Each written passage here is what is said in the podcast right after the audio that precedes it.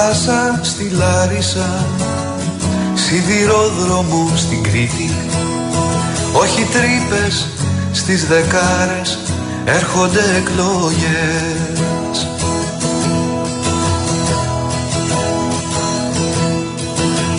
Πέσε μόνος σου άρχιγε Απ' το προεκλογικό μπαλκόνι. Κι ότι μας ενώνει Είναι αυτό που δεν θα γίνει ποτέ Αν δεν βγείτε πρώτο κόμμα Το ίδιο βράδυ Κυριακή Θα καείτε ζωντάνοι Σαν λαμπάδες στις κολόνες της ΔΕΗ. Κι αν δεν βγούμε πρώτοι εμείς Το ίδιο βράδυ Κυριακής Να μας τρώνε τα λιοντάρια Στον υπόδρομο με βάρδια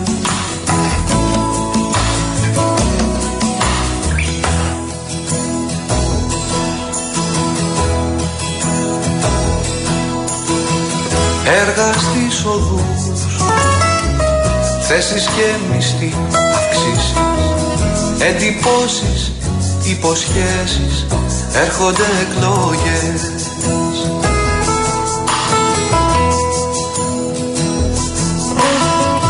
Κάθε τέσσερα χρονάκια Μια Κυριακή πολίτες. Κι ό,τι δεν τους είπες Γράψω στο ψηφοδέλτιο και εσύ. Κι όχι να λες αν δεν βγείτε πρώτο κόμμα. Το ίδιο βράδυ Κυριακής Θα καείτε ζωντάνοι Σαν λαμπάδες στις κολόνες της ΔΕΗ. Κι αν δεν βγούμε πρώτοι εμείς Το ίδιο βράδυ Κυριακής Να μας τρώνε τα λιοντάρια στον υπόδρομο με βάρδια.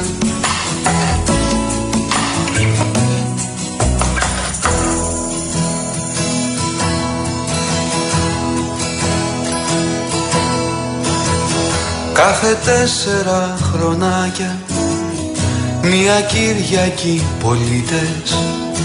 Κι ό,τι δεν τους είπες Γράψ' στο ψηφοδέλτιο και εσύ Καλησπέρα, καλησπέρα. Real FM 97 και 8 στην Αθήνα. Ο Γιάννης Καραγευρέκης είναι στην ε, ρύθμιση του ήχου. Στο τηλεφωνικό μας κέντρο στο 211-208-200 ο Στέλιος Κορδούτης. Ηλεκτρονική τρόπη επικοινωνίας με SMS, γραφετερία, αλκενό, το μήνυμά σας και αποστολή στο 19600 με email στη διεύθυνση studio papakirialfm.gr Νίκος Μπογιόπουλος στα μικρόφωνα του αληθινού σταθμού της χώρας μιας χώρας ε, στην οποία ε, ε, εκείνοι που κάθε φορά κυβερνούσαν με αυτό το σύνθημα τι έκαναν; Έβαζαν τη δεξιά στο χρονοτούλαπο της ιστορίας. Αφού λοιπόν κυβέρνησαν και ξανακυβέρνησαν τώρα στα δεξιά της δεξιάς το φασιστοχώρι έχει πάνω από 15%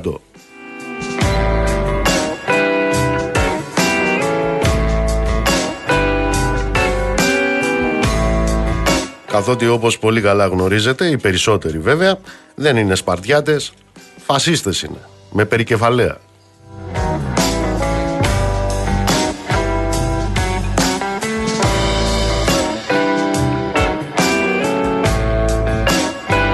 Πάμε λοιπόν να το συνοψίσουμε. Το πρώτο στοιχείο είναι ότι ποτέ στην ιστορία των εκλογικών αναμετρήσεων της χώρας, με εξαίρεση βέβαια τις ειδικές συνθήκες ε, των εκλογών του 1974, ο δεύτερος δεν είχε διαφορά από τον πρώτο της τάξης των 20 μονάδων όπως έγινε στις 21 Μάη και πάνω από 22 μονάδες όπως καταγράφηκε χτες.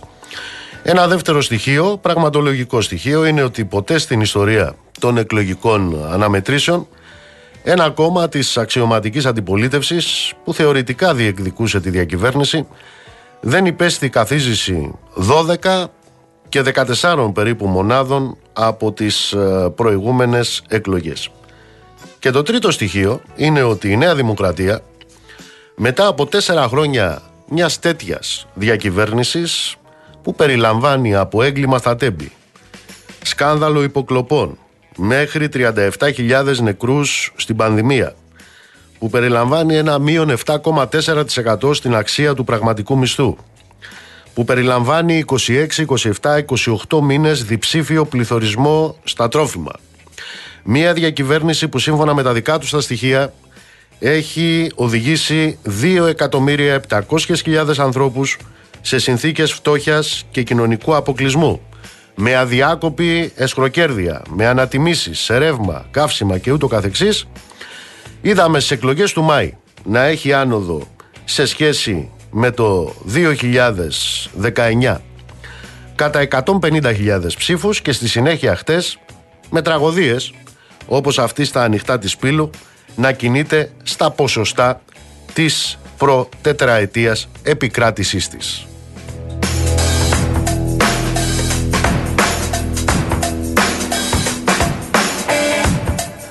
Κοιτάξτε τώρα, ήταν πολύ πριν από τις εκλογές ε, του 2023 εδώ στην Ελλάδα που ο Μάρξ ε, στον πρόλογο του έργου του η 18η Μπριμέρ του Λουδοβίκου του Βοναπάρτη έγραφε μεταξύ άλλων το εξής. Η πάλι των τάξεων στη Γαλλία, για τη Γαλλία αυτά έτσι, δημιούργησε τέτοιες συνθήκες και τέτοια κατάσταση που έδωσαν τη δυνατότητα σε ένα μέτριο πρόσωπο να παίξει το ρόλο του ήρωα.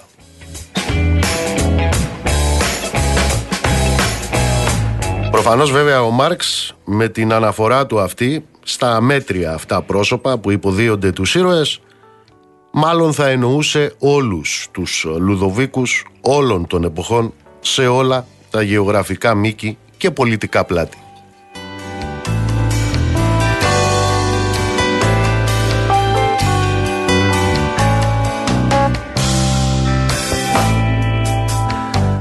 Μόνο όποιος δεν θέλει να δει δεν βλέπει ότι ήδη στην πατρίδα μας έχουμε σημάδια ενός ελοχεύοντος κινδύνου να μετατραπεί αυτή η παρατεταμένη κρίση στο επόμενό της. Και μία παρατεταμένη κρίση το επόμενο που έχει είναι ένα παρατεταμένο σάπισμα. Και τα σημάδια λοιπόν αυτού του ελοχεύοντος κινδύνου είναι φανερά. Βεβαίως ταυτόχρονα θα ήταν παρέτηση και θα ήταν παρέτηση από την όποια διαλεκτική σκέψη να μην σημειώνει κανείς τις επίσης φανερές και θα τις δούμε και αυτές στη συνέχεια δυνατότητες η ιστορία να τραβήξει τον άλλο δρόμο. Τον άλλο δρόμο.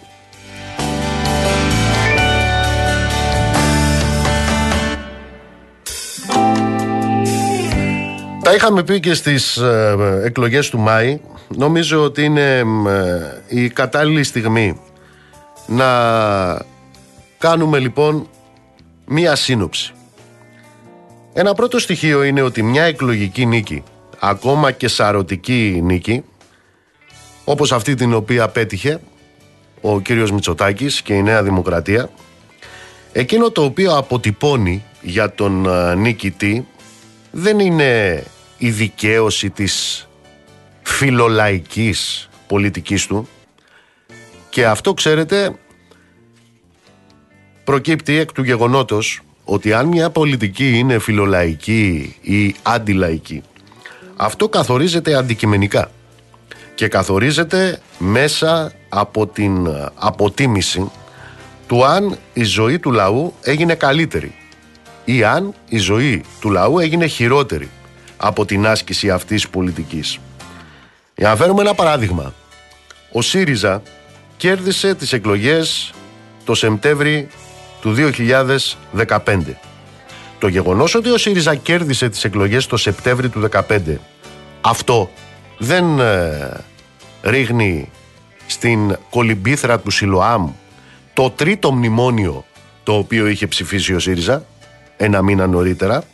Ομοίως, ο κύριος ε, Σαμαράς κέρδισε τις εκλογές τον Ιούνι του 2012.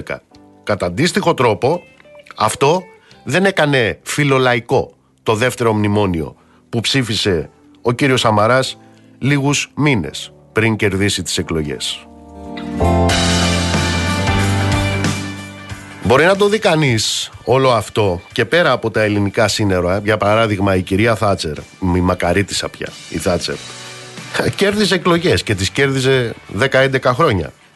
Αυτό όμως δεν κάνει τον θατσερισμό λιγότερο απεχθή και λιγότερο αντιλαϊκό για την ε, κοινωνία, ούτε οι εκλογικές νίκες αυτού του φασίστα του Ορμπάν καθιστούν λιγότερο ακροδεξιές τις πολιτικές του.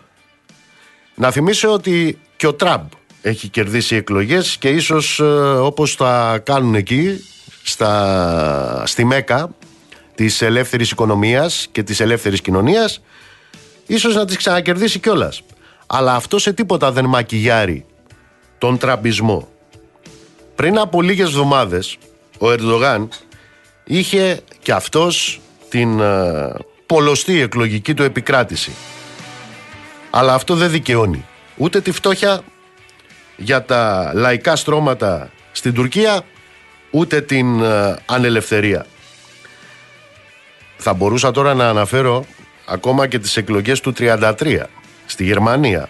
Αλλά ξέρετε εδώ που έχει φτάσει το επίπεδο της πολιτικής αντιπαράθεσης όπως αυτό ορίζεται από τα διάφορα τρόλ και από τις διάφορες ομάδες βρωμιάς των διαδικτύων αυτό μπορεί να έδαινε αφορμή σε αυτές τις ομάδες βρωμιάς τις επίσημες και τις ανεπίσημες να επιδιώξουν χιδαίες παρανοήσεις. Το προσπερνάμε λοιπόν. Μια εκλογική ε, συνεπώς αναμέτρηση στο αστικό πολιτικό σύστημα καταγράφει την ε, με κομματικούς όρους πώς να το πει κανείς γεωμετρία που έχει διαμορφωθεί σε ένα κοινωνικοπολιτικό εκρεμές σε δεδομένες συνθήκες. Με μια κουβέντα η κάλπη δεν είναι κολυμπήθρα του Σιλοάμ ούτε για εγκλήματα όπως των τεμπών ούτε για τον χαφιεδισμό των υποκλοπών, ούτε για την τάχα μου φορολόγηση την οικειοθελή. Των εφοπλιστών, την ώρα της λαϊκής φορολιστίας, ούτε για τα δισεκατομμύρια στους ολιγάρχες της ενέργειας, ούτε για το ότι ο μισθός δεν φτουράει, ούτε για τις 20 πρώτες μέρες του μήνα. Και επειδή κάποιοι μένουν σε αριθμούς, καλό είναι να συμπληρώσουμε κάτι ακόμα στην Ελλάδα όπως πολύ καλά γνωρίζετε είχαμε νίκες εκλογικές της τάξης όχι του 40,5% που πήρε χτες ο κύριος Μητσοτάκης αλλά νίκες εκλογικές της τάξης και του 44% και του 45% και του 47% ή ακόμα και του 48%. Η ιστορική και η πολιτική αλήθεια για το που κατέληξαν αυτές οι εκλογικές νίκες και οι κυβερνήσεις που σχηματίστηκαν ίσως σβήσει τα αλαουζενικά χαμόγελα των ημερών.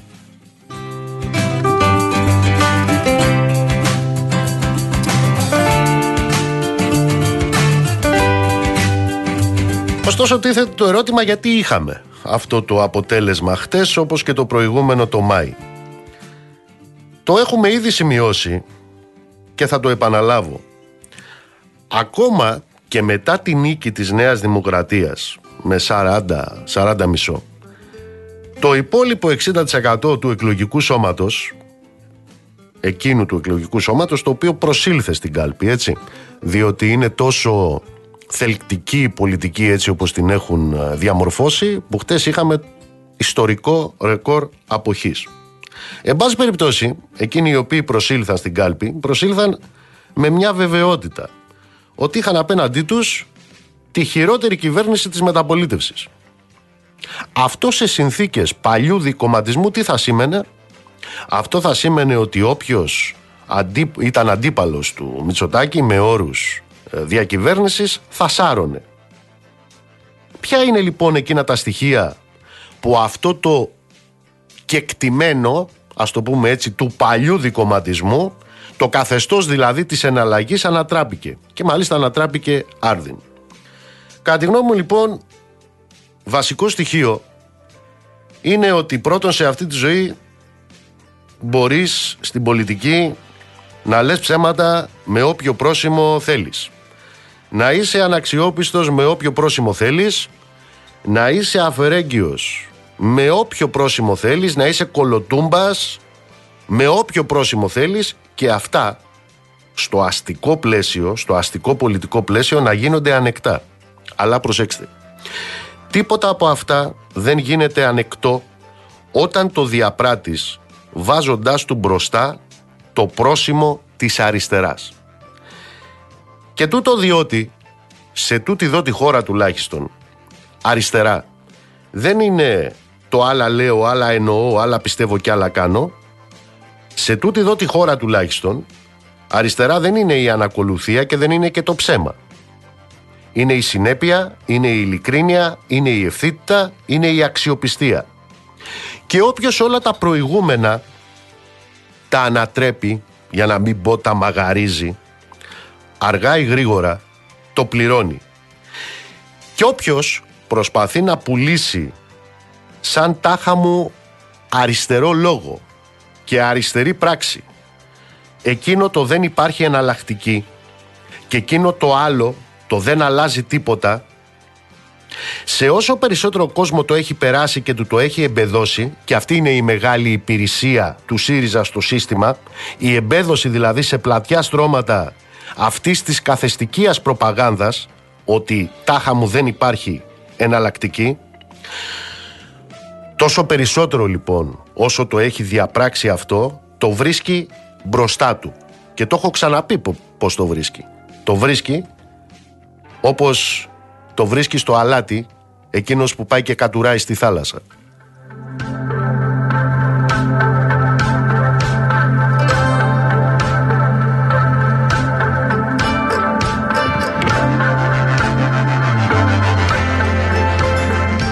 Ένα δεύτερο σημείο το οποίο θα είχε να παρατηρήσει κανείς μετά τα χτεσινά εκλογικά αποτελέσματα είναι και τούτο εδώ. Το εκλογικό άθροισμα της ε, σοσιαλδημοκρατίας στην Ελλάδα και εδώ προσθέτουμε και το ΣΥΡΙΖΑ και το ΠΑΣΟΚ. Είναι από τα χαμηλότερα, αν όχι το χαμηλότερο, που σημειώθηκε ποτέ. Από αυτό μπορεί να εξαχθεί κάποιο συμπέρασμα; Έστω ένα πρώτο συμπέρασμα. Κατά τη γνώμη μου ναι. Και ένα πρώτο συμπέρασμα είναι ότι στην Ελλάδα που το ΠΑΣΟΚ ψηφίζει το 70%, 70% των ε, νόμων της Νέας Δημοκρατίας και που ο ΣΥΡΙΖΑ ψηφίζει το 50% των νόμων της Νέας Δημοκρατίας και τα μισά από όσα δεν ψηφίζουν τα καταψηφίζουν προσχηματικά. Να φέρω ένα παράδειγμα. Τη συμφωνία, ας πούμε για τις νατοικές βάσεις. Στην Ελλάδα λοιπόν, αλλά και παντού στον κόσμο, όποιος ε, στην ε, πολιτική η οποία αποδηγετείται από την λογική του μικρότερου κακού έχει να διαλέξει ανάμεσα στο πρωτότυπο και στο αντίγραφο τελικά τι διαλέγει. Τελικά διαλέγει το πρωτότυπο. Όχι μόνο εδώ. Σκεφτείτε όταν οι εργατικοί ακολουθούν την πολιτική της Θάτσερ στην Αγγλία αυτοί που κυβερνούν είναι οι Τόρις όταν οι διάφοροι Ολάντ ακολουθούν την πολιτική των γκολικών στη Γαλλία οι ψηφοφόροι διαλέγουν δεξιούς λιμοκοντόρους. Όταν οι σοσιαλδημοκράτες ακολουθούν την πολιτική των ε, χριστιανοδημοκρατών στη Γερμανία, τότε στη Γερμανία 15 χρόνια κυβερνάει η Μέρκελ. Θυμίζω και κάτι ακόμα. Όταν οι λεγόμενοι ευρωκομμουνιστές πάνε πακέτο με την σοσιαλδημοκρατία, τι συμβαίνει;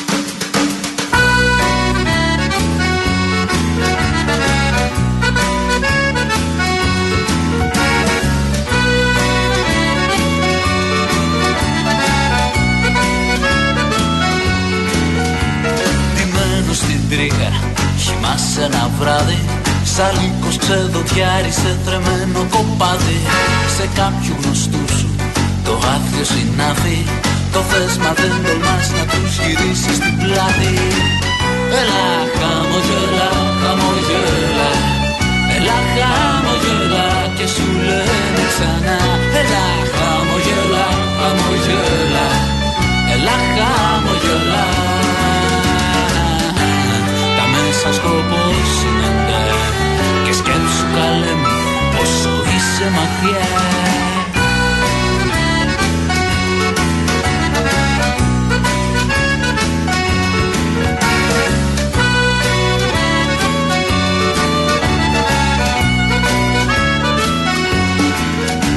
Σιωπάς του θανάτους φρικτούς. Ο είναι άδειος και χωράει πολλούς. Και εσύ βλαστημάς την ώρα σου μαγκά ο χρόνος σου φρενάρει στον παθό την βδομάδα Έλα χαμογελά, χαμογελά. Έλα χαμογελά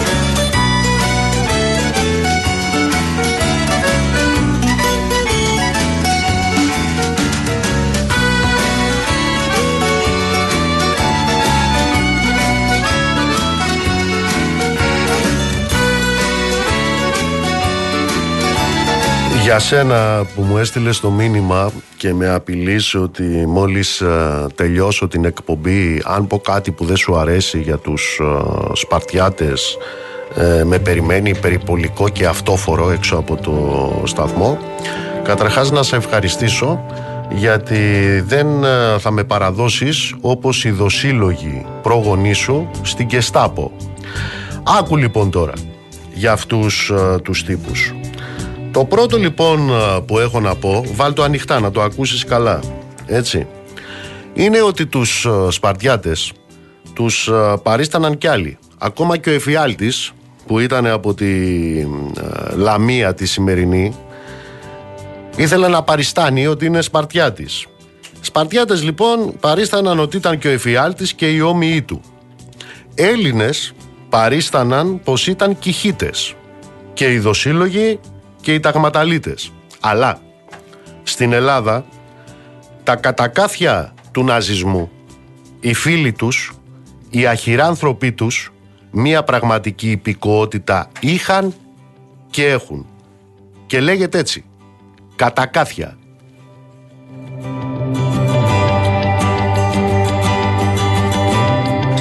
Τώρα εκτός από το περιπολικό και το αυτόφορο φώναξε και τα ΕΣΕΣ.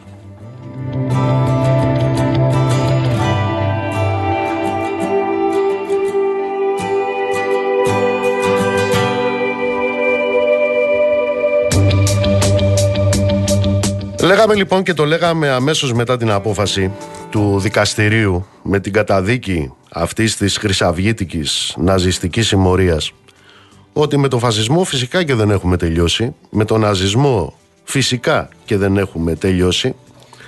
Χτες λοιπόν έγινε για μία ακόμα φορά ορατό πώς λειτουργεί το κράτος της ε, αστικής δημοκρατίας.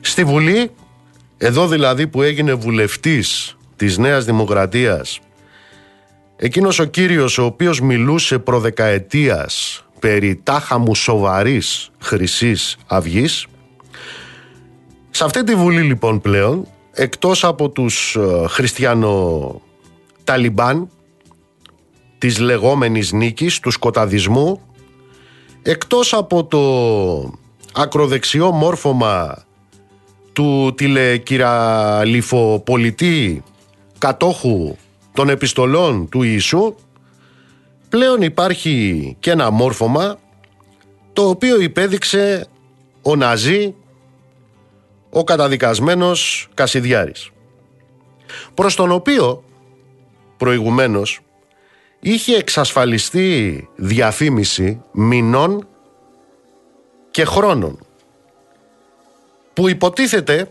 ότι ήρθαν τρεις τροπολογίες για την εκδίωξή του από την πολιτική ζωή αλλά που καμία δεν αναφέρει μία λέξη. Μία λεξούλα. Τη λέξη ναζισμός. Σε καμία από τις τρεις τροπολογίες της Νέας Δημοκρατίας. Σε αυτή τη χώρα λοιπόν, στο κράτος της αστικής δημοκρατίας, έχουμε μία καταδικασμένη εγκληματική οργάνωση στην οποία συμμετείχε ο εν λόγω που υπέδειξε τους φίλους του η οποία αν και καταδικασμένη διατηρεί γραφεία. Ξέρετε εσείς καμία άλλη καταδικασμένη εγκληματική οργάνωση να διατηρεί γραφεία; Έχουμε μία καταδικασμένη εγκληματική οργάνωση η οποία παίρνει άδειες από την αστυνομία και το Δήμο της Αθήνας για να κάνει συγκεντρώσεις όπως έγινε το Γενάρη εδώ στην Αθήνα.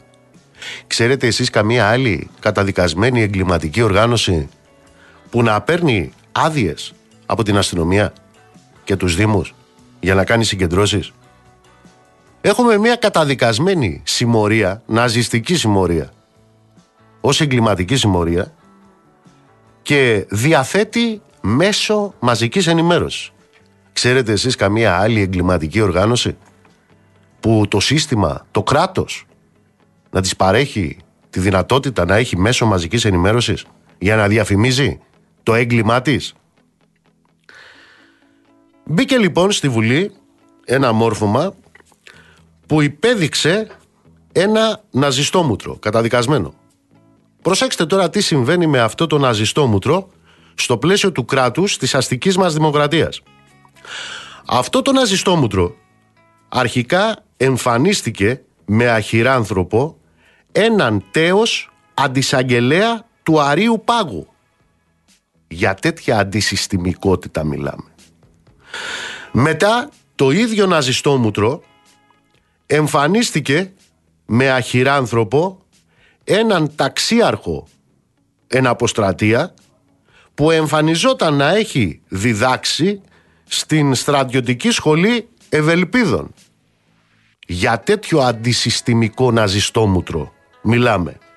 Και τώρα έχουμε το ίδιο καταδικασμένο ναζιστόμουτρο το οποίο κουβαλάει στο δέρμα και στον εγκέφαλό του τον αγγελωτό σταυρό που εμφανίζεται με μπροστινό έναν τύπο που προσέξτε έχει περάσει από την πολιτική άνοιξη του Σαμαρά και από το λάος του Καρατζαφέρη μέχρι από τα πολιτικά παρατράγουδα του Λεβέντη και της Ένωσης Κεντρών.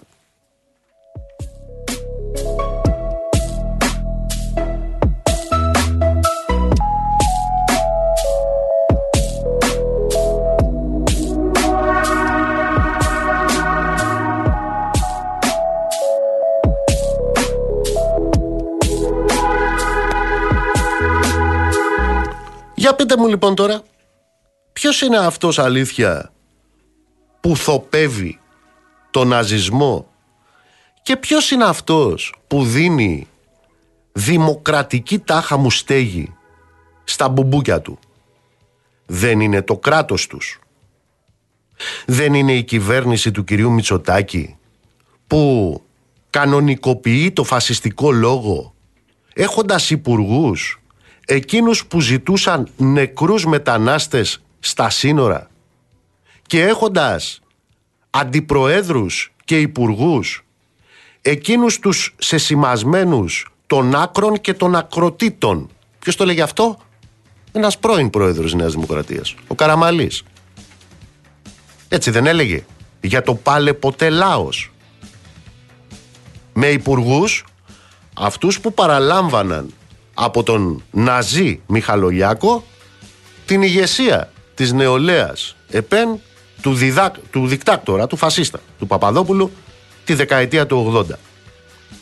Αλήθεια, συνιστά θοπία στο φασισμό το να κάνεις κυβέρνηση όπως έκανε ο ΣΥΡΙΖΑ με τους ακροδεξιούς ΑΝΕΛ να έχεις υπουργούς τον ΣΥΡΙΖΑ ΑΝΕΛ που φωτογραφίζονταν με τον Ναζί με το Χιτλεροειδές τον Κασιδιάρη στα ακριτικά νησιά.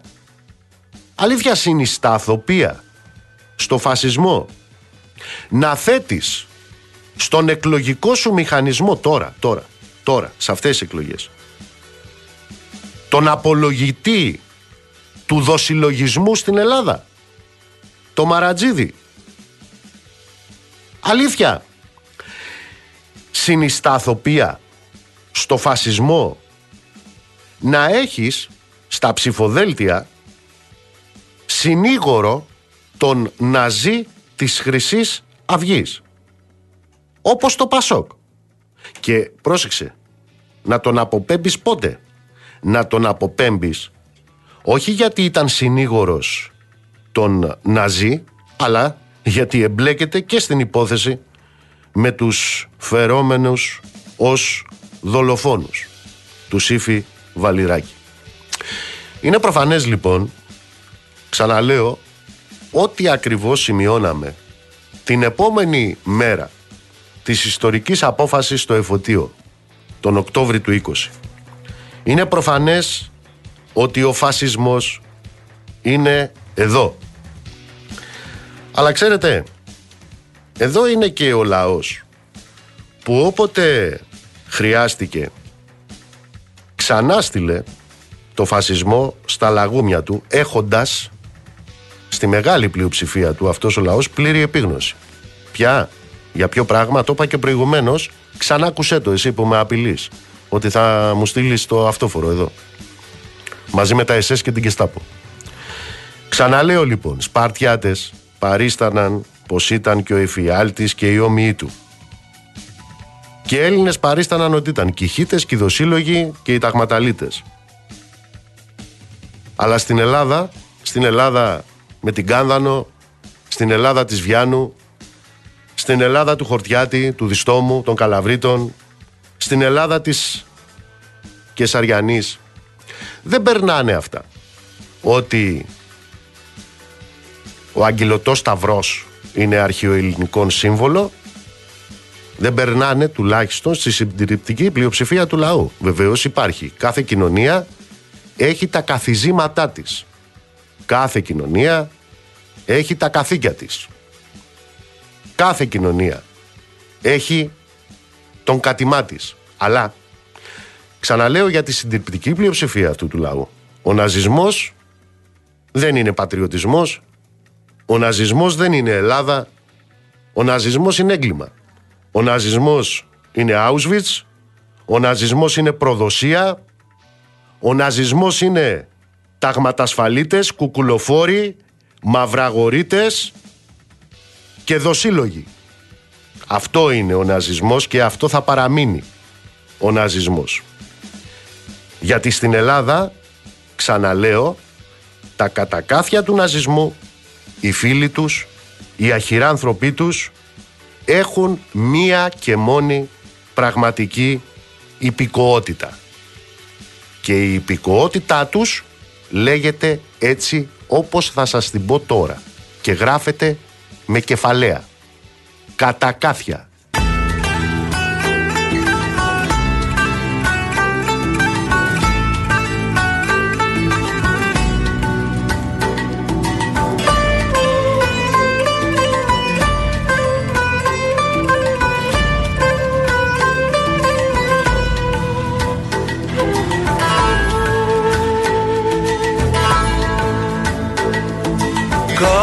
Εδώ κοντά μου Μου λείψες ξαφνικά. Έτσι όπως πέφτει ο ήλιος Χτυπάει η μοναξιά. Μείνε λίγα ακόμα Κάτι έχω να σου πω. Να πάρει ο αέρας χρώμα Να πάρει ο αέρας χρώμα. Μείνε λίγα ακόμα Κάτι έχω να σου πω Αχ για να γεννηθείς εσύ κι εγώ Γι' αυτό για να σε συναντήσω. Γι' αυτό έγινε ο κόσμος μάτια μου Γι' αυτό για να σε συναντήσω. Αχ για να γεννηθείς εσύ κι εγώ Γι' αυτό για να σε συναντήσω έγινε ο κόσμος μάτια μου. Γι' αυτό για να σε συναντήσω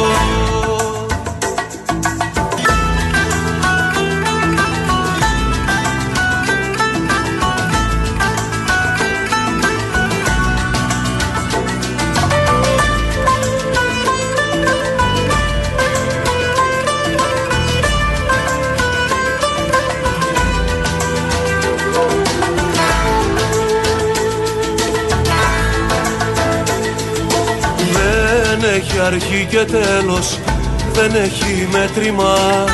Θάλασσα που κυλάει αυτό το αίσθημα. Στο πιο βάθη σκοτάδι, στη δυνατή βροχή. Γιορτάζει η αγάπη, γιορτάζει η αγάπη. Της νύχτα στο σκοτάδι, φωτίζει το φίλι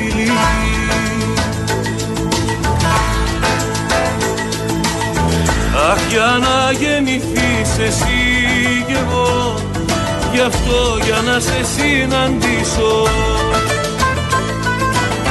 Γι' αυτό έγινε ο κόσμος μάτια μου Γι' αυτό για να σε συναντήσω.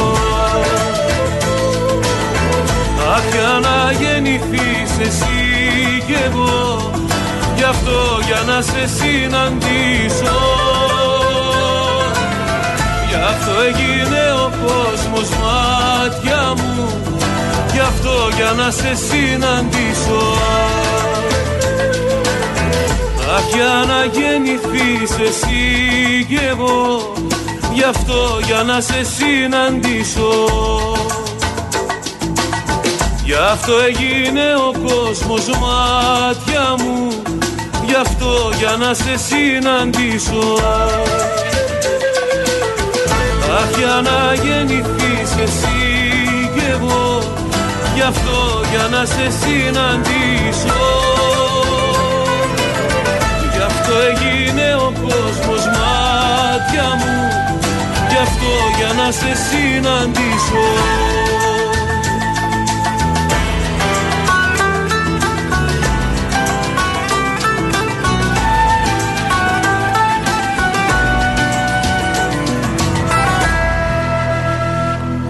Να στείλω πολλούς πολλούς χαιρετισμούς στο Βαγγέλη, στο Χάρη επάνω στη Φλόρινα, στο Θεολόγο, στην Αθηνά, στο Γιάννη. Καλησπέρα κύριε Ψαρά, καλησπέρα στο Δήμο. Ε, φιλέ, να πεις αυτούς εκεί στο Twitter πρώτον να βγάλουν την κουκούλα. Αλλά δεν θα τη βγάλουν την κουκούλα γιατί αυτά τα είδη είναι θρασίδηλα. Ζουν πίσω από την ε, κουκούλα.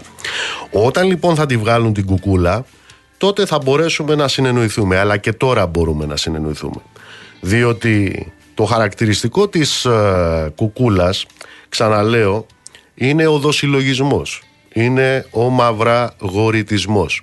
Και αυτή λοιπόν είναι απόγονη εκείνων εκεί.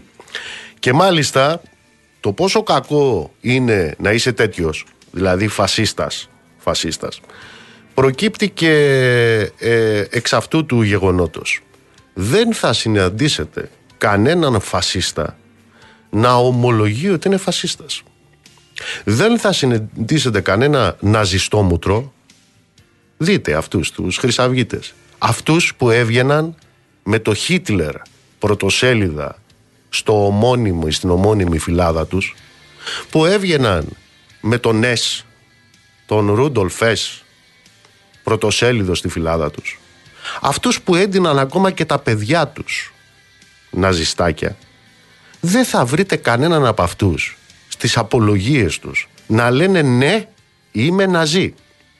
Ξέρετε γιατί; Γιατί είναι τόσο χαλασμένο αυτό το πράγμα που ακόμα και οι χαλασμένοι ντρέπονται να το ομολογήσουν. Γι' αυτό λοιπόν δεν χρειάζεται να ψάξετε. Ούτε στη δική μου την επιχειρηματολογία. Ούτε ακόμα αν θέλετε και στα ιστορικά ντοκουμέντα. Από τα κρεματόρια και τα Auschwitz μέχρι τη Μέρλιν. Εδώ. Για να καταλάβουμε τι σημαίνει να είσαι ναζί. Ναζί φασίστας είναι τόσο μισανθρωπικό είναι τόσο απάνθρωπο, είναι τόσο υπάνθρωπο που ακόμα και οι ίδιοι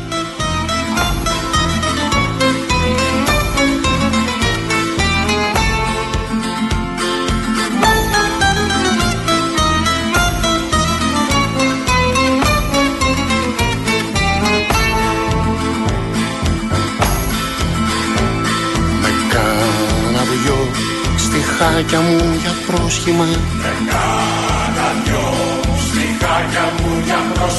Παρκάρω το όχημα και σου μιλάω. Παρκάρω το όχημα και σου μιλάω. Κι εσύ που ξέρω πως δεν νοιάζεσαι. Ξέρω πως δεν νοιάζεσαι. Τα χαταράζεσαι που σ' αγαπάω. Τα καταράζεσαι που σ' αγαπάω. Παίζεις με την ευαισθησία μου. Μα την ουσία μου δεν την προσέχεις. Και στις καρδιάς μου τα σκυρτήματα Άλλα προβλήματα λες ότι έχεις. Και τι ζητάω, τι ζητάω Μια ευκαιρία στον παράδεισο να πάω. Και τι ζητάω, τι ζητάω Μια ευκαιρία στον παράδεισο να πάω.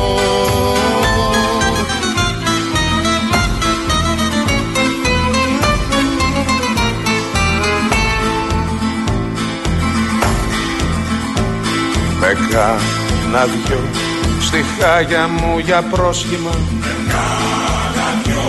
Στιχάκια μου για πρόσχημα. Κερνάω ρόφημα στο κηλικείο Και ένα ορόφημα στο κηλικείο Κι ενώ να'ρθώ μου απαγόρευε.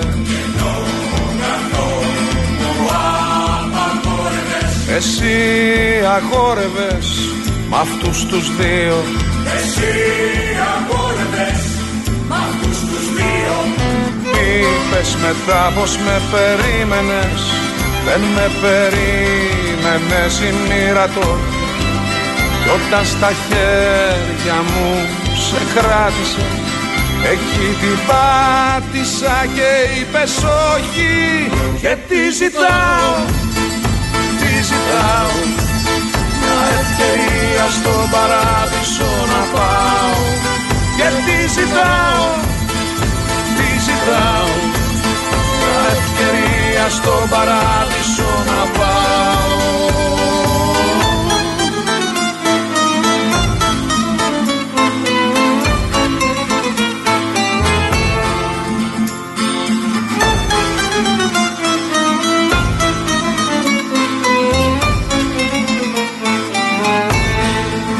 Και τι ζητάω, τι ζητάω Μια ευκαιρία στον παράδεισο να πάω.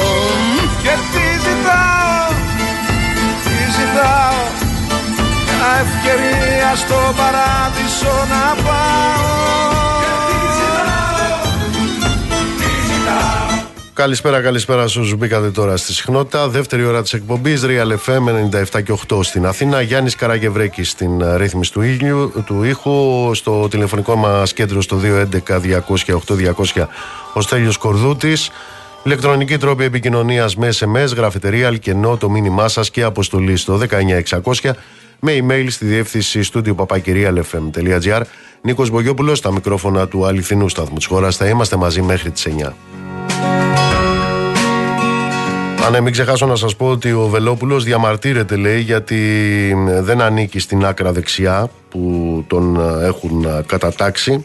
Είδα και έναν εκπρόσωπο του κόμματός του χτες το Χατζη Νικολάου που διαμαρτυρήθηκε. Ε, δεν, είναι, δεν είναι λέει ακροδεξί και προφανώς βέβαια τι, αν δεν είναι όμως τι είναι. μάλλον θα είναι επιστολογράφη του Ιησού. Και είναι λέει και πατριώτες. Ε, βέβαια υπάρχει εκείνος ο Άγγλος σοφό που έλεγε ότι ο πατριωτισμός, ο δίθεν πατριωτισμός, είναι το τελευταίο καταφύγιο για τους απαταιώνες. Αλλά προφανώς δεν το έλεγε για αυτούς, για άλλους το έλεγε. Αλλά τι να είναι άραγε τώρα ο Βελόπουλος, είναι δυνατόν να είναι ακροδεξιός, είναι δυνατόν να ανήκει στην άκρα δεξιά ένας τύπος και ένα κόμμα που τα πολύ ναζιστικά δεν του αρέσουν. Ε; Τα πολύ ναζιστικά. Γιατί ξέρετε, υπάρχουν πολλοί ναζιστικά, υπάρχουν και λίγα. Λίγο ναζιστικά. Ή να είναι άκρα δεξιά κάποιος ο οποίος θέλει τους πρόσφυγες στα, στα ξερονίσια; Γίνεται να ανήκει στην άκρα δεξιά ένας τύπος και ένα κόμμα που μετά την καταστροφή με εκατοντάδες νεκρούς, ε, σε εκατοντάδες χιλιάδες νεκρούς σε Τουρκία και Συρία από το σεισμό βγήκε να κάνει γκάλοπ για τους ε, βάρβαρους. Θα μπορούσε; Είναι δυνατόν να ανήκει στην άκρα δεξιά κάποιος ο οποίος έγραφε τα εξής. Να μεταφερθούν όλοι στη Μακρόνισο και στη Γιάρο. Όλοι μα όλοι οι λαθρομετανάστες. Και από εκεί να απελαθούν τάχιστα. Καταλάβατε; Είναι δυνατόν τώρα αυτός; Και το συνάφι, το κομματικό του, να είναι ακροδεξιό; Πώς να μην το πιστέψεις ότι δεν είναι ακροδεξιός; Εδώ μιλάμε ότι ο άνθρωπος κράταγε στα χέρια του τις επιστολές του Ιησού.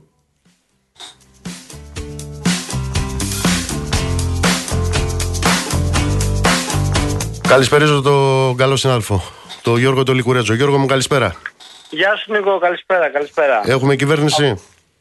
Έχουμε κυβέρνηση, έχουμε ήδη πρωθυπουργό ο οποίος ορκίστηκε σήμερα το μεσημέρι, παρέλαβε το Μαξίμου ξανά ο κ. Μητσοτάκης από τον κύριο Σαρμά. Ανακοινώθηκε και η σύνθεση του νέου Υπουργικού Συμβουλίου. Ε, μικρό, και ευέλ, μικρό και ευέλικτο. Μικρό και ευέλικτο, 60 άτομα. 63 τους μέτρησα. Τόσοι είναι. Ναι, ναι. νομίζω τόσο είναι. Έχουν ξεπεράσει και τους 60. Ε, δεν νομίζω ότι έχουμε κάτι εντυπωσιακό, δηλαδή ή κάτι μη αναμενόμενο. Θα μπορούσα να περιοριστώ μόνο στις εισόδους του κυρίου Φλωρίδη στο Υπουργείο Δικαιοσύνης και του κυρίου Παπαστεργίου στο Υπουργείο Ψηφιακής ε, Διακυβέρνησης. Είναι δύο άνθρωποι οι οποίοι δεν ανήκουν στην κοινοβουλευτική ομάδα της Νέας Δημοκρατίας. Έρχονται απ' έξω ένας από το Δήμο Τρικαίων, ο κ. Παπαστεργίου και ε, πρόεδρος Κεντρικής Ένωσης. Έλα λίγο πιο κοντά, Γιώργο, ναι. Ναι, ναι. Ε, και ο κύριος ε, Φλωρίδης, πρώην βουλευτής, πρώην υπουργός του ΠΑΣΟΚ. Το τελευταίο διάστημα με πολύ έντονες παρεμβάσεις υπέρ της Νέας Δημοκρατίας και του Κυριάκου Μητσοτάκη. Φαίνεται πως αυτό μέτρησε. Πάει σε ένα χώρο τον οποίο τον γνωρίζει όλοι, Νίκο, κρίνονται από το αποτέλεσμα και όχι από τα λόγια τα δικά μας ή τα δικά τους. Τώρα στα βασικά έχουμε Υπουργό Οικονομικών τον Χατζηδάκη, τον κύριο Χατζηδάκη. Έτσι. Σωστά. Ε... Ε, Υπουργό Ανάπτυξης τον κύριο Σκρέκα. Mm-hmm. Υπουργό Περιβάλλοντος και Ενέργειας τον κύριο Σκυλακάκη. Ε, Υπουργό Εργασίας τον κύριο Άδωνη Γεωργιάδη. Ναι. Έχει ένα ενδιαφέρον ο ρόλος του κυρίου Βορύδη στο Υπουργείο Επικρατείας με αρμοδιότητα τα κοινοβουλευτικά θέματα. Εγώ αν μπορούσα να κάνω μια εκτίμηση είναι ότι θα έχουμε πιο αραιές εμφανίσεις του Πρωθυπουργού στη Βουλή και πιο πυκνές του κυρίου Βορύδη. Νομίζω ότι είναι αυτός που αναλαμβάνει να μιλά ανταυτού και να εκπροσωπεί τον Πρωθυπουργό στη Βουλή σε αυτή τη νέα σύνδεση όπου αν αρχίσουμε επειδή σε άκουγα και τι έλεγες πριν σε ένα διαγωνισμό ακρότητας δηλαδή αν μπουν τα μικρά κόμματα ειδικά της δεξιάς, της ακροδεξιάς σε έναν δικό τους μήνυ εσωτερικό ανταγωνισμό για το ποιος θα πει τη μεγαλύτερη εξαλωσύνη, εκεί η κατάσταση μπορεί να ξεφύγει. Και νομίζω ότι και ο κύριος Μητσοτάκης δεν θέλει να μπλέξει αυτό. Κρίθηκε ότι ο κύριος Βορύδης είναι ο καταλληλότερος για να τα βγάλει πέρα και για να τα βγάλει πέρα και με την κυρία Κωνσταντοπούλου. Και νομίζω ότι γι' αυτόν ακριβώς το λόγο επελέγει να είναι αυτός ο οποίος θα μιλά ανταυτού του Πρωθυπουργού, δηλαδή στη Βουλή. Ε, γιατί ε. σχόλιο δικό μου, γνωρίζει ναι. τη γλώσσα από προηγούμενες θητείες. Μπορεί, ναι. ναι. Εγώ προφανώς και αυτό είχα στο μυαλό μου όταν είπα ότι ε, κρίθη ως καταλληλότερος. Ε, φαντάζομαι ότι είναι δύσκολο σε αυτό το χώρο να επιτεθεί τόσο πολύ στον κύριο Βορύδη. λόγω της προηγούμενης θητείας. Θα τα δούμε παρουσίας. λοιπόν όλα αυτά. Θα, τα δούμε. Στο εξωτερικό Γεραπετρίτης, έτσι. Στο Σωστά. άμυνας ο Νίκος Ο κύριος Οδένδιας. Δένδιας. Ε, Εσωτερικών βλέπω η κυρία Κεραμέως Εκεί έχουμε μετακινήθηκε. μια μεγάλη μεταγραφή η οποία έτσι προκαλέσει μια μικρή έκπληξη διότι ακούγονταν πολύ έντονα το όνομα της κυρίας Κεραμέως για το Υπουργείο Υγείας. Τελικά επελέγει να πάει στο Υπουργείο Εσωτερικών. Εκεί το πρώτος μεγάλος στόχος είναι οι αυτοδιοικητικές εκλογές του Οκτωβρίου ε, και η ανάταξη της δημόσιας διοίκησης. Εκεί θα είναι σε θέση αναπληρωτή υπουργό ο κύριος Λιβάνιος. Ε, περιμένουμε, ε, περιμένουμε, λέω. Ο κύριος Εθνικής Οικονομίας και Οικονομικών πλέον ο τίτλος του Υπουργείου του κ. Χατζηδάκη με αναπληρωτή υπουργό τον κύριο Παπαθανάση. Ε, στο παιδεία ο κύριος Πιερακάκη με στόχο προφανή την ψηφιοποίηση του χώρου της εκπαίδευσης. Ο κύριος Χριστοχοίδης, όπως είπαμε, υπουργός στο, Υπουργό- στο Υπουργείο Υγείας με αναπληρώτρια εκεί την πρώτη του ψηφοδελτίου επικρατείας της Νέας Δημοκρατίας, την κυρία Αγαπηδάκη ή μια μεγάλη μεταγραφή του κυρίου Σταϊκούρα από το Υπουργείο Οικονομικών στο Υπουργείο Υποδομών. Ε, προστασίας του πολίτη ο κύριος Νότης Μηταράκης. Εκεί είναι μια τριπλέτα Υπουργείων όπου έγιναν από ό,τι φαίνεται πολλές καραμπόλες. Μεταξύ αυτού του Υπουργείου στο οποίο πάει ο κύριος Μηταράκης. Του μετανάστευσης και ασύλου στο οποίο πάει ο κύριος Κερίδης και παραμένει εκεί η Υφυπουργός η κυρία Βούλτεψη αλλά και του Ναυτιλίας στο οποίο πάει τελικά ο κύριος Μιλτιάδης Βαρβιτσιώτης και επειδή μας είχαν πει για πολλές γυναίκες στο Υπουργείο, το μόνο αμυγός γυναικείο Υπουργείο είναι το Υπουργείο Τουρισμού, όπου υπουργός θα είναι η κυρία Όλγα Κεφαλογιάννη με υφυπουργό την Έλληνα Ράπτη. Ε, στον Ναυτιλίας Βαρβιτσιώτης, έτσι. Ο κύριος Βαρβιτσιώτης, ναι. Με Μάλιστα. υφυπουργό τον κύριο Γιάννη Παπά από τα Δωδεκάνησα. Και Ε, και ο κύριος παραμένει. Κεκίλια, Μμμ. να μην ξεχάσω, στο κλιματικής κρίσης παίρνει τη θέση του κυρίου Χρήστου Στυλιανίδη με υφυπουργό τον κύριο, με υφυπουργούς τον κύριο Τριαντόπουλο και τον κύριο Τουρνά. Δεν έχουμε αλλαγές στι θέσει των υφυπουργών εκεί. Μάλιστα, εντάξει, θα γνωριστούμε και με του, τα πρόσωπα Ναι. αλλά και με τις καινούργιες θέσεις. Ο Μαρινάκης, δεν ο είναι και Παύλος άγνωστα, κυβερνητικός ακριβώς. εκπρόσωπος. Ο Κυρίως με Σκέρτσος τις παραμένει καινούργιες θέσεις. επικρατείας. Ή ήταν, τι ήταν, Κυρίως δεν με θυμάμαι τις, τι ήταν. Ε, επικρατείας τώρα, κύριος Ναι. Σκέρος, με αρμοδιότητα το συντονισμό. Νομίζω αυτό που είπες, κυρίως με τις καινούργιες θέσεις και όχι τόσο με τα πρόσωπα. Θα πρέπει να γνωριστούμε. Τα πρόσωπα λίγο πολύ τι ξέραμε ήδη από την προηγούμενη θητεία τους περισσότερους. Ναι, τους ξέραμε και από την καλή και από την άλλη. Έτσι. Ε, τι γίνεται δεξιά της Νέας Δημοκρατίας, στο νέο κοινοβουλευτικό τοπίο, που δεν είναι ακροδεξιή, αλλά δεν ξέρω τι είναι; Ναι, δεν ξέρω και εγώ πώς θα τους τοποθετήσω. Άντε, να κρατήσω μια επιφύλαξη, να περιμένω να τους δω. Τι θα πούνε στις πρώτες ομιλίες. Αν και εγώ έχω κάνει μια εκτίμηση. Δηλαδή, στο όταν σε μυαλό. έχει υποδείξει ο ναζιστής και λειτουργείς ε, ως ο εκπρόσωπός του την ώρα... Αντίλικο όταν σε έχει υποδείξει. Ναι. Όταν τον ευχαριστήσει, η πρώτη σου κουβέντα είναι να ευχαριστήσει τον Κασιδιάρη. χτες. Ναι. Ε, τι άλλο να Ε, θέλει προφανώς οι δεν άνθρωποι είσαι που είναι ακροδεξιός. αυτοί; Ναι, Αχυράνθρωπος του ναζιστόμουτρου είσαι. ναι. Ναι. Ένα αυτό. Ένα περιμένουμε να δούμε τη νίκη, η οποία σήμερα, χθες δεν κάνω, δεν κάνω λάθος, ο κύριος Νατσιό είπε ότι μπαίνει στη Βουλή με το φόβο του Θεού. Ε, να δούμε κι αυτή Οι τι θα άλλοι με πούνε, την διότι- παίρνουν, με το φόβο του διαβόλου. Ναι, δεν ξέρω. Ναι. Ε, περιμένω να δω και λίγο προγραμματικές θέσεις, να δούμε τι λένε. Γιατί μέχρι στιγμής δεν ξέρουμε ούτε τι λένε, ούτε ποιοι είναι. Περιμένουμε να τους δούμε στην ορκομοσία. Είχαμε σήμερα μια διαγραφή στο κόμμα των Σπαρτιατών, επειδή λέει μια υποψήφια διέδευσε κάποιες φωτογραφίες της στο διαδίκτυο, οι οποίες δεν αρμόζουν με το προφίλ του κόμματος. Η κυρία Δομινίκη Παπαδοπούλου ήταν υποψήφια στη Λευκάδα και την διέγραψε με προσωπική απόφαση ο πρόεδρος του κόμματος. Πώς τον λέει να είπαμε αυτό να είναι; Ε, ένα και μου διαφεύγει. Καλά, θα το Ο βρούμε. κύριος Στυγκά. Α, μπράβο, ναι, αυτός. Ναι. Αυτός έχει περάσει από παντού, έτσι. Από την Πόλαν Ναι. του Σαμαρά μέχρι το Λάος του Καρατζαφέρη. Και την Ένωση Κεντρών Μέχρι του το κυρίου Λεβέντη. Λεβέντη, Ναι. το, κύριο, το, το κόμμα του κυρίου Καπερνάρου. Πολυσχηδής παρουσία. Μάλιστα. Ναι. Κοίτα, Νίκο, κακά τα ψέματα περιμένουμε να τους δούμε όλους αυτούς στη Βουλή. Εγώ εκτιμώ αυτό που σου είπα ότι εκεί θα αρχίσει ένας διαγωνισμός στο ποιος θα πει τη μεγαλύτερη και ποιος θα κάνει τη μεγαλύτερη εξαλωσύνη. Και δεν, δεν το βλέπω πολύ απίθανο και σύντομα μάλιστα η κατάσταση να ξεφεύγει και στη Βουλή. Τουλάχιστον σε επίπεδο λόγου και επιχειρημάτων. Ε, Και από εκεί και πέρα νομίζω ότι και αυτός είναι και ένας από τους λόγους για να κλείσουμε έτσι και να το συνδέσουμε και από το προηγούμενο που επιλέγεται να συνεχίσει ο κύριος Τασούλας στη θέση του Προέδρου της Βουλής. Ναι, ναι, η Μήπως πρόταση καταφέρει είναι και- ο Τασούλας Ναι. και πάλι. Ναι. Μήπως καταφέρει και συμμαζέψει όλο αυτό το πράγμα. Ε, πάντως ε, έχω την ε, βεβαιότητα αν κάνω την αριθμητική πράξη ότι η Βουλή που προκύπτει ε, δεν έχει 300 βουλευτές πρέπει να έχει 540 600, ναι, κάπου εκεί πρέπει να γιατί μένουμε. αν βάλουμε Κάπου ότι εκεί εγώ πρέπει να κάνω για 100 που είπε η κυρία Κωνσταντοπούλου και ο κάθε ένας από τους βουλευτές μου για 20 είναι 3, 7, 21, 100, 160 είναι και 240. 100. Έχει 240 Ακριβώς. μόνο η κυρία Κωνσταντοπούλου. Σωστά. Και 300 όλοι οι υπόλοιποι περιλαμβανομένων ε, κατάτομο ε, τους... Όχι. ε, ε, βγαίνουν 290 πεντα- 292, να τους βγάλουμε τους 8. Να τους βγάλουμε λες. λες. Εντάξει. Δεν είναι 540, θα είναι 530 δηλαδή. 32, ακριβώς. Ναι. Μάλιστα. Εντάξει, εντάξει. καταλαβαίνεις τώρα ότι εκεί πάμε σε ένα κόμμα που είναι κόμμα πρόσωπο, είναι το κόμμα της κυρίας Κωνσταντοπούλου. Εκτιμώ ότι η κυρία Κωνσταντοπούλου θα μπαίνει παντού, θα μπαίνει σε επιτροπές, θα μπαίνει στην Ολομέλεια, θα, κάνει, θα εξαντλήσει κάθε προνόμιο που της δίνει ο κανονισμός, κυρίως με την ιδιότητα της Προέδρου Κοινοβουλευτικής Ομάδας και όχι τόσο με την ιδιότητα της πρώην Προέδρου της Βουλής. Είχαμε από τη Νέα Δημοκρατία, να το πούμε και αυτό σήμερα, μια αντίδραση κατά των Σπαρτιατών, η οποία νομίζω ότι θα συμπαρασύρει και τα υπόλοιπα κόμματα, να μην συνδράμει δηλαδή στην εκλογή αντιπροέδρου από το κόμμα των Σπαρτιατών.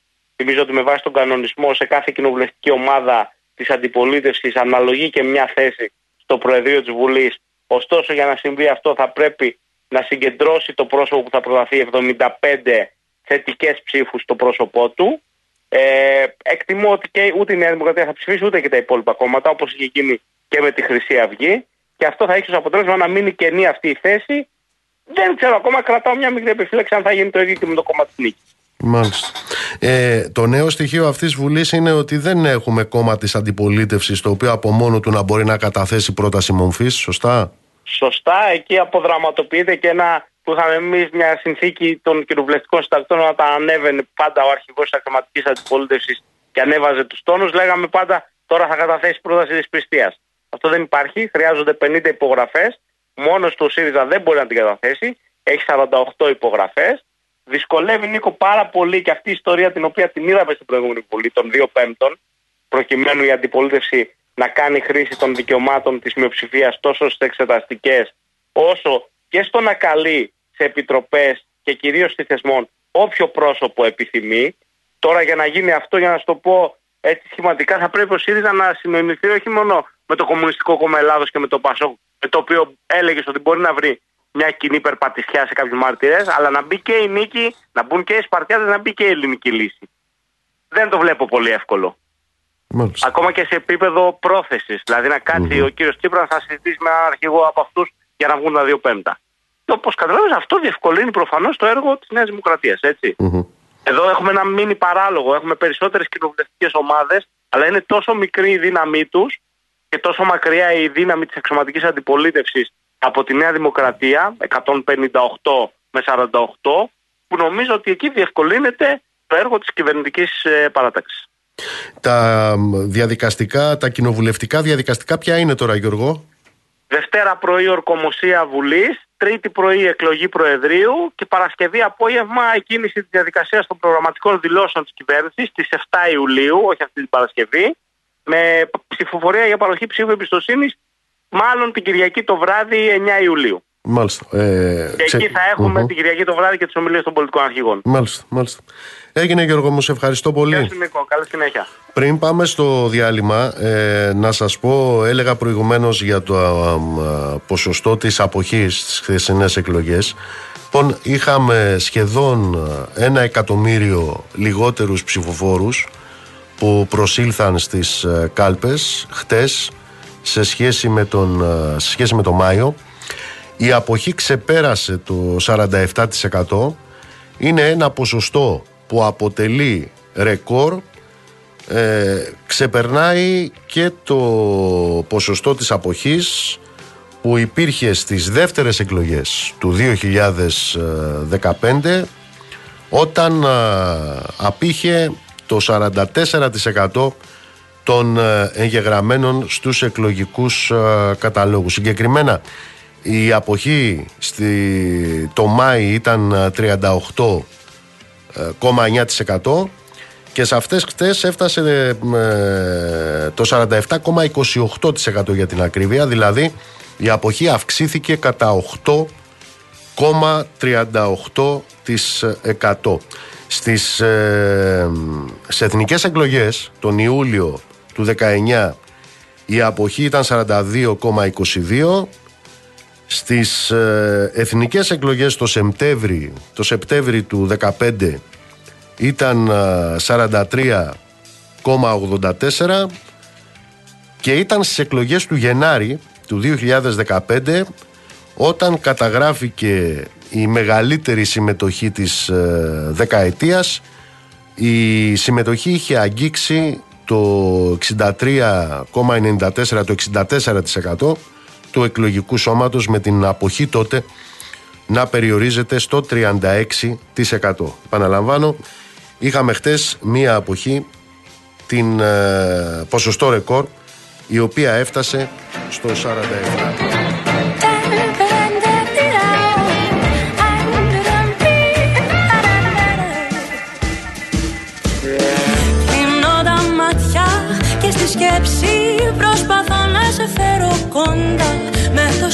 Σώμα τα χείλη ζεστά. Με στον ήρω μου ζωγραφίζω Νύχτες από ρετρό εποχές. Με εσένα πολύ να με θες. Θα με δίπλα σου όταν με θες. Όταν βρίσκεσαι μόνη κι η καρδιά σου ματώνει. Σ' αγαπάω τίποτα άλλο μη λες Κι αν αυτό που θέλες Μια φορά έχει φύγει Μην ξεχνάς έχει γίνει Για καλό για να σμίξουμε εμείς.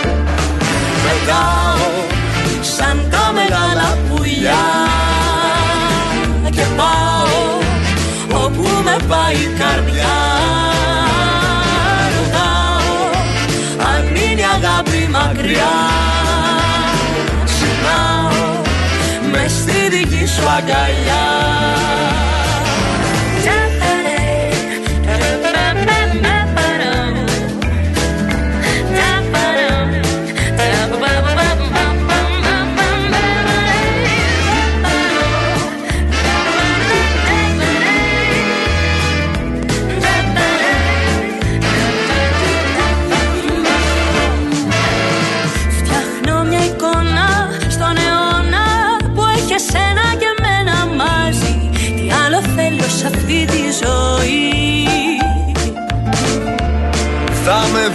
σου όταν με θες Όταν βρίσκεσαι μόνη Κι η καρδιά σου ματώνει Σ' αγαπάω τίποτα άλλο μη λες. Κι αν αυτό που θέλες Μια φορά έχει φύγει Μην ξεχνάς έχει γίνει Για καλό για να σμίξουμε εμείς. Πετάω σαν τα μεγάλα πουλιά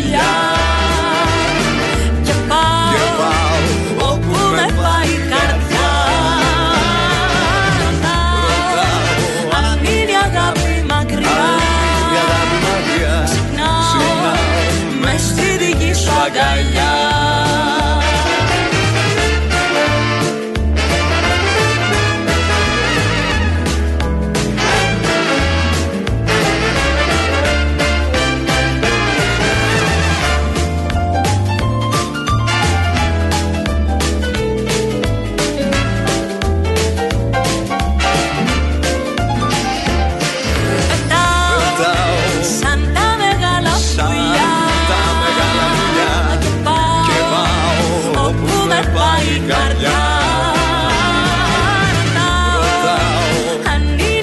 Να σας ευχαριστήσω όλους για τα δεκάδες ε, μηνύματά σας. Ευχαριστώ από καρδιάς για αυτή την πολύ μεγάλη παρέα. Θα έρθω στα μηνύματα συνέχεια. Πάμε όμως τώρα στον καλό φίλο, τον συνάδελφο, τον Γιάννη το Τζακίρι. Γιάννη μου καλησπέρα.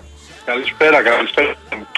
Τι γίνεται στο ΣΥΡΙΖΑ, είναι λίγο θολό το χρονοδιάγραμμα των επόμενων κινήσεων; Ναι, είναι θολό, καθώς δεν έχει διευκρινιστεί ούτε το πότε θα προχωρήσει ο Αλέξης Τσίπρας στις αλλαγές που προανήγγειλε, στις μεγάλες αλλαγές που φωτογράφησε στο κόμμα, αλλά και το πότε θα προχωρήσει η εκλογή Προέδρου από την βάση και μελών της Κεντρικής Επιτροπής. Όλα είναι λίγο θολά πρέπει να σου πω ε, και αναμένεται να ξεκαθαρίσουν τα επόμενα 24 ώρα, λογικά μέχρι το τέλος της εβδομάδας όταν θα συνεδριάσει, θα συγκληθεί η πολιτική γραμματεία και το εκτελεστικό γραφείο προκειμένου να αποφασίσουν ε, της σύνοδο της Κεντρικής Επιτροπής και εκεί ουσιαστικά θα ανοίξει ε, ο Αλέξης Τσίπρας από ό,τι φαίνεται και τα χαρτιά του σχετικά με το χρονοδιάγραμμα αλλά και στο ποιες αλλαγές ε, ο ίδιος θεωρεί απαραίτητες να γίνουν στο κόμμα. Πρέπει να σου πω ότι το, τις τελευταίες ώρες ε, κυκλοφορούσαν σενάρια ότι δεν προκρίνεται από την πλευρά της ηγεσίας ε, ένα έκτακτο συνέδριο αυτήν ε, τη στιγμή. Ωστόσο από την άλλη πλευρά, από την πλευρά της ομπρέλας αλλά και άλλα κορυφαία στελέχη πρέπει να σου πω έλεγαν ότι δεν είναι δυνατόν να πάμε σε μια εκλογή προέδρου από τη βάση ξανά και μια κεντρική επιτροπή χωρίς πριν να έχει γίνει ένα συνέδριο και να έχουν ε, συζητήσει στο ΣΥΡΙΖΑ για το εκλογικό αποτέλεσμα, να κάνουν μια αποτίμηση, να δουν τι έφταξε και όλα αυτά. Και αυτοί μάλιστα τοποθετούσαν αυτό το έκτακτο συνέδριο για να γίνει σοβαρά, όπως έλεγαν αυτή η συζήτηση, το Νοέμβριο, ενώ από ό,τι φαίνεται από την πλευρά του Αλέξη Τσίπρα θέλει να είναι γρήγορες οι διαδικασίες ακόμη και μέσα στο καλοκαίρι.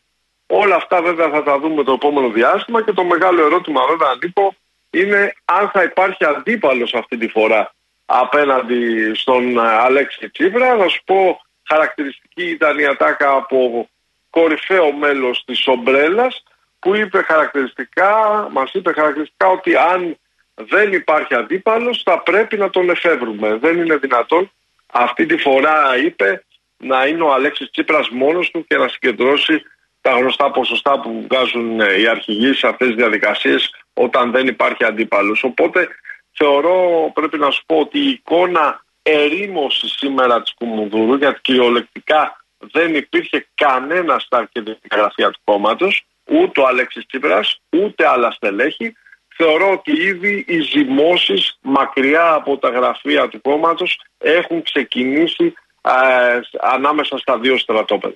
Ε, για εκείνους που δεν είναι εξοικειωμένοι και μας ακούνε, τα λέμε ομπρέλα, εννοούμε για τη λεγόμενη σοκομματική αντιπολίτευση. Στο... Ναι, ναι, ουσιαστικά μιλάμε ναι, για τους λεγόμενους 53, αλλά και άλλα στελέχη όπως είναι ο Νικός Φίλης, ο Πάνος Κουρλέτης, που προσχώρησαν σε αυτή την κίνηση, την οποία ονομάσαν ομπρέλα. Ε, από την άλλη πλευρά, ε, σου λέω, θεωρώ βέβαιο ότι αυτή τη στιγμή που μιλάμε έχουν υπάρξει συναντήσεις, έχουν υπάρξει ζυμώσεις και είναι σε εξέλιξη αυτές για να καθοριστούν τόσο από τους λεγόμενους προεδρικούς όσο και από την άλλη πλευρά οι επόμενες κινήσεις. Νομίζω ότι αυτή τη φορά, αυτό είναι τελείως προσωπική εκτίμηση, θα υπάρχει αντίπαλος ε, απέναντι στον Αλέξη Τσίπρα. Ε, θεωρώ ότι από την Ομπρέλα ή από κάποιο, κάποιο άλλη ομάδα θα υπάρχει ε, ένα αντίπαλο δέος ή κάποιος τέλος πάντων που θα θελήσει να καταγράψει κάποιες δυνάμεις αυτή τη φορά απέναντι στον Αλέξη Τσίπρα. Πότε είπες είναι η επόμενη συνεδρίαση οργάνου που θα ξεκαθαρίσει το βαθμό που θα ξεκαθαριστούν όλα αυτά, Γιάννη; Φαίνεται ότι μέχρι το τέλος της εβδομάδας θα έχουμε, θα έχουμε ειδήσεις σε αυτό το κομμάτι, πολιτική γραμματεία, εκτελεστικό γραφείο. Περιμένουμε από ό,τι μάθαμε, αλλά στο μεταφέρω αυτό με επιφύλαξη, ούτε αύριο θα υπάρξει κάποια συνεδρίαση οργάνου, οπότε το βλέπω ε, για πέμπτη Παρασκευή να πηγαίνει. Ε, θα δούμε και πότε θα συγκληθεί και η Κεντρική Επιτροπή. Από εκεί και μετά θα τρέξουν όλες οι διαδικασίες. Γιάννη μου, σε ευχαριστώ πολύ. Νάταν Μάης και Σαββάτο Σα θα γύριζα και του χάρου σα σκυλάκι να τους φύριζα να στενάξουν με τεσέδες και χαλκόματα να σπαράξουν οι κοπέλες μου στα στρώματα. Ξημερώματα. Ξημερώματα ξημερώματα ξημερώματα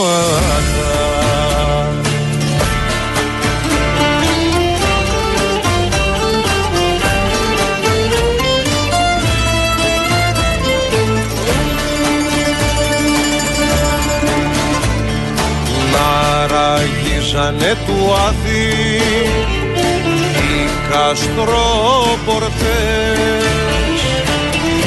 και σωστά τους να μην κλείνανε ποτέ.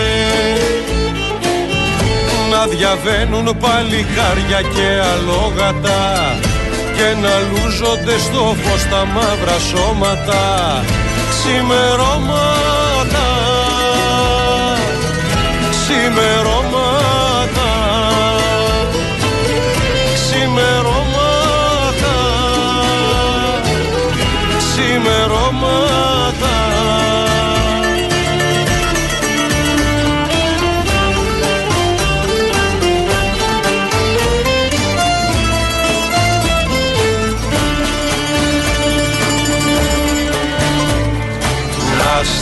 σταματάγε στην πόρτα σου.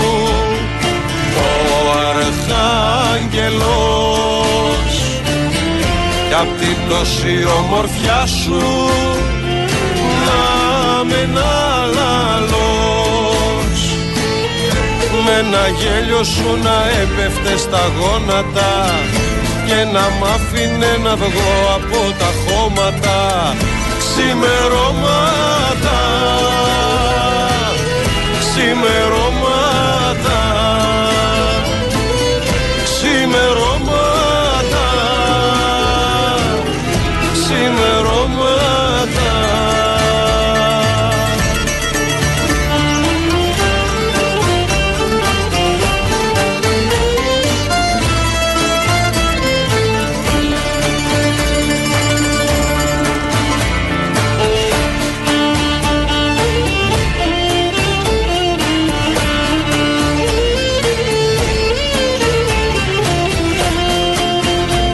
Να στείλω πολλούς χαιρετισμούς στο φίλο το Δήμο και στα παιδιά εκεί στη Λάρισα, στο Γιάννη στην Καβάλα, στον κύριο Μιλονά, στη Μαρία, στον Νίκο, στον Τάσο, στο Γιάννη στο Γουδί, στον Κώστα στη Νέα Ιωνία, καλησπέρα στην Ευαγγελία, πολλές καλησπέρες στο φίλο τον Άγγελο, μας ακούει από την Αγγλία, στον Αντώνη, που είναι στην Ολλανδία, στο Βαγγέλη στα Χανιά, στη Τζίνα, πολλούς πολλούς χαιρετισμούς στον αγαπημένο μου το Στέργιο.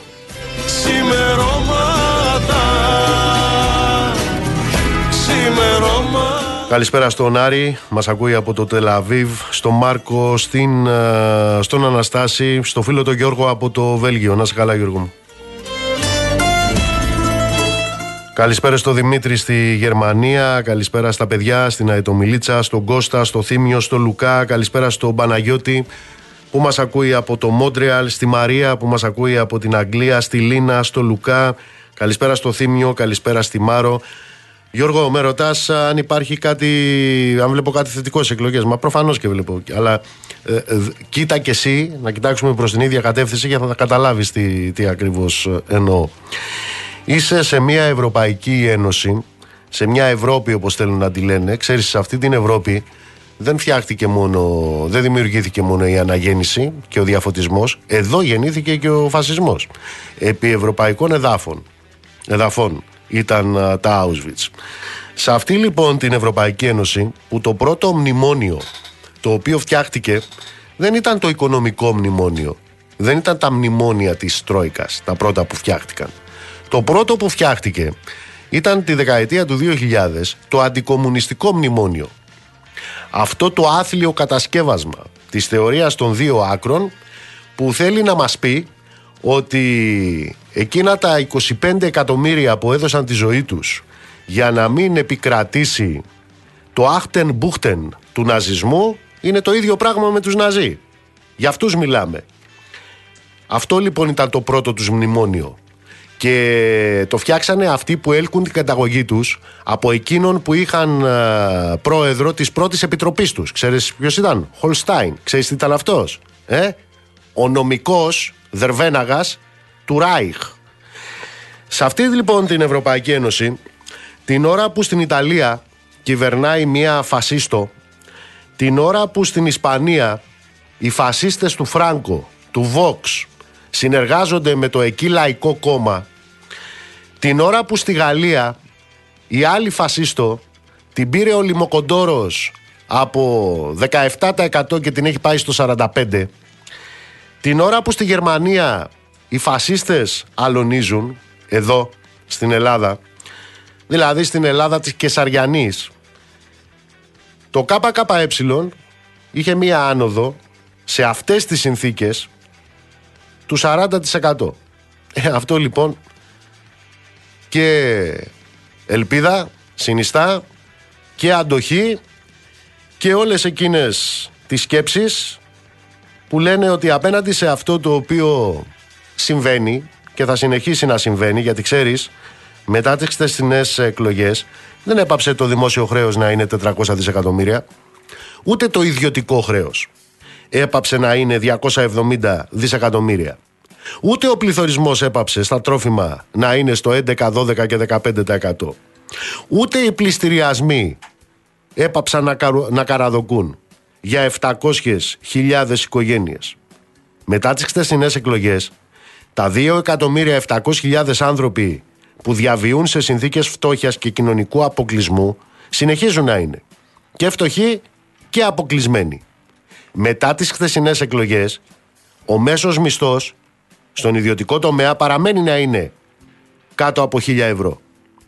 Και απέναντι λοιπόν σε αυτές τις συνθήκες, οι οποίες συνιστούν την πραγματική ζωή, η οποία δεν εγκυβωτίζεται μέσα στο δοχείο της κάλπης, ευτυχώς η ζωή συνεχίζεται και μετά την ημέρα των εκλογών, θα πρέπει να υπάρξει μια αντίσταση. Θα πρέπει να υπάρξει ένα εμπόδιο σε μια ακραία νεοφιλελεύθερη βαρβαρότητα, η οποία μάλιστα θα θελήσει από εδώ και πέρα να αποζάρει με αυτό τον αέρα μιας αρωτικής εκλογικής επικράτησης και μάλιστα προπαγαδίζοντα ότι είναι και δικαιωμένη. Και ξεστομίζοντας για κάθε αντιλαϊκή κίνηση στην οποία θα προχωράει και θα διαπράττει ότι αυτά θέλει ο λαός, γι' αυτό μας ψήφισε. Απέναντι λοιπόν σε αυτή την ιστορία, αυτό το οποίο απαιτείται, αφού κυβέρνηση έχουμε, ε, τι είναι; Είναι αντιπολίτευση. Και όχι μούφα αντιπολίτευση. Να λοιπόν, γιατί υπάρχει η ελπίδα για την οποία μιλούσα πριν.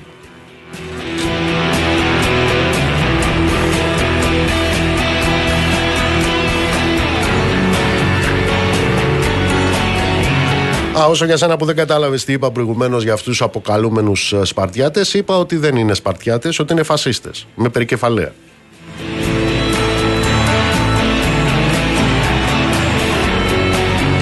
Λοιπόν, πάμε να δούμε τι γίνεται και στον κόσμο. Τζένι Κρυθαρά, έλα, Τζένι μου, καλησπέρα. Καλησπέρα και θα ξεκινήσουμε από την Ρωσία, εκεί όπου ανακοινώθηκε ότι μέσα στην εβδομάδα θα έχουμε την πρώτη δημόσια εμφάνιση του Πρόεδρου Βλάντιμιρ Πούτιν μετά την ανταρσία του Σαββάτου. Θα γίνει σε μια συνεδρίαση του Ρωσικού Συμβουλίου Ασφαλείας, η οποία θα πραγματοποιηθεί ε, μεταξύ άλλων και με τους ανώτερους αξιωματούχους του στρατού της χώρας, εκεί όπου φαίνεται πως θα παραμείνει ο Σοϊγκού, ο Υπουργός Άμυνας της χώρας, ο οποίος είχε δεχθεί τα πειρά του Γευγέννη Πριγκόζεν όλο το προηγούμενο διάστημα και που αρκετά διεθνή μέσα ενημέρωσης έγραφαν ήδη από το Σάββατο ότι το αντάλλαγμα που ζήτησε ο Πριγκόζιν για να αποσυρθεί ήταν να φύγει από τη θέση του Υπουργού Άμυνας ο Σοϊγκού. Κάτι τέτοιο φαίνεται πως δεν ισχύει, καθώς σήμερα το Κρεμλίνο έδωσε στη δημοσιότητα βίντεο, στο οποίο φαίνεται ο Σοϊγκού να επισκέπτεται γραμμή του μετόπου στην Ουκρανία, να επιθεωρεί τις εκεί δυνάμεις. Και αν και δεν είναι σαφές αν αυτό το βίντεο τραβήχθηκε σήμερα ή την προηγούμενη εβδομάδα και δόθηκε σήμερα στη δημοσιότητα, σε κάθε περίπτωση δηλώνει τη στήριξη του Βλάντιμιρ Πούτιν και του Κρεμλίνου στον κύριο Σοϊγκού. Την ίδια ώρα είναι άφαντος ο Γευγέννη Πριγκόζιν, ο επικεφαλής της Βάγνερ φαίνεται πως βρίσκεται στη Λευκορωσία έτσι όπως είχε συμφωνηθεί, αλλά είναι εξαφανισμένος από τα μέσα κοινωνικής δικτύωσης, τα οποία αγαπάει πολύ και τα χρησιμοποιεί κατά κόρον. Το έκανε όλο το προηγούμενο διάστημα για να επιτίθεται στη ρωσική διοίκηση. Ε, το ίδιο ισχύει και για τα ανώτερα στελέχη της ε, Βάγνερ, Βεβαίως, όπως έχει γίνει γνωστό, ε, αναμένεται τις επόμενες ημέρες ή και ώρες αρκετοί από τους μαχητές της Βάγνερ να προσχωρήσουν στον τακτικό ρωσικό στρατό με ιδιωτικά συμβόλαια, με ιδιωτικές συμφωνίες ενδεχομένως όπως ανακοίνωσε το Κρεμλίνο. Και είναι κάτι το οποίο εξαρτάται πώς θα βγει στον Πούτιν για το αν θα αλλάξει τον ρου του πολέμου.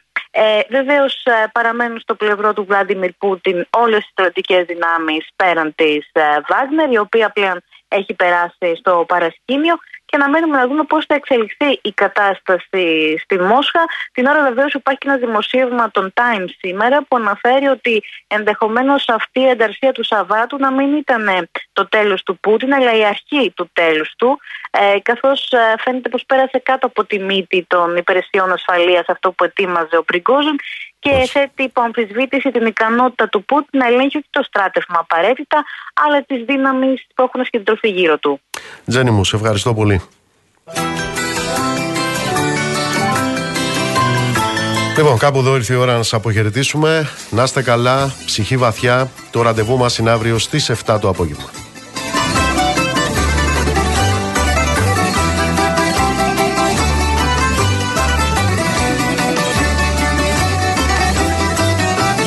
Έτυχε να με γεννήσεις και ζωή να μου χαρίσεις στο πιο δύσκολο καιρό μάνα που ζω. Το βαρκάκι που με φέρνει εμπαρτάρισε και γέρνει. Πες μου που να κρατηθώ να σταθώ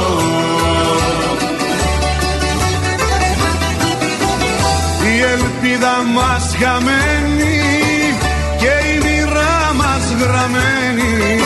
Στου διαβόλου το κοιτάπι να του βγει το μάτι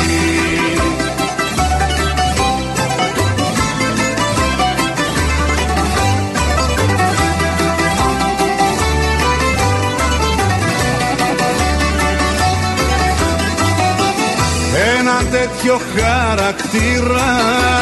Μάνα μου από ποιον τον πήρα Σε ποιον έμοιασα να ξέρω; Που υποφέρω.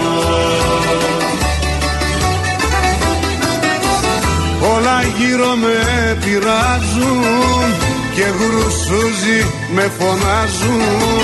Με πληγώνει ό,τι δω μάνα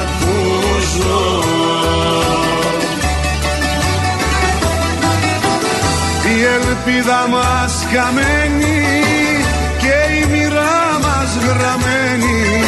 Στου διαβόλου το κοιτάπι να του βγει το μάτι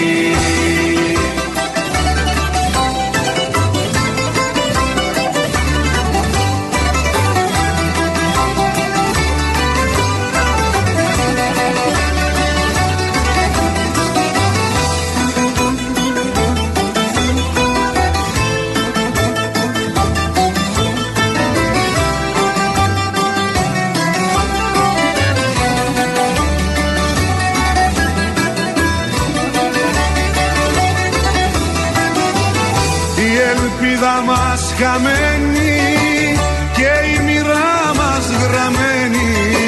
Στου διαβολού το κοιτάπι να του βγει το μάτι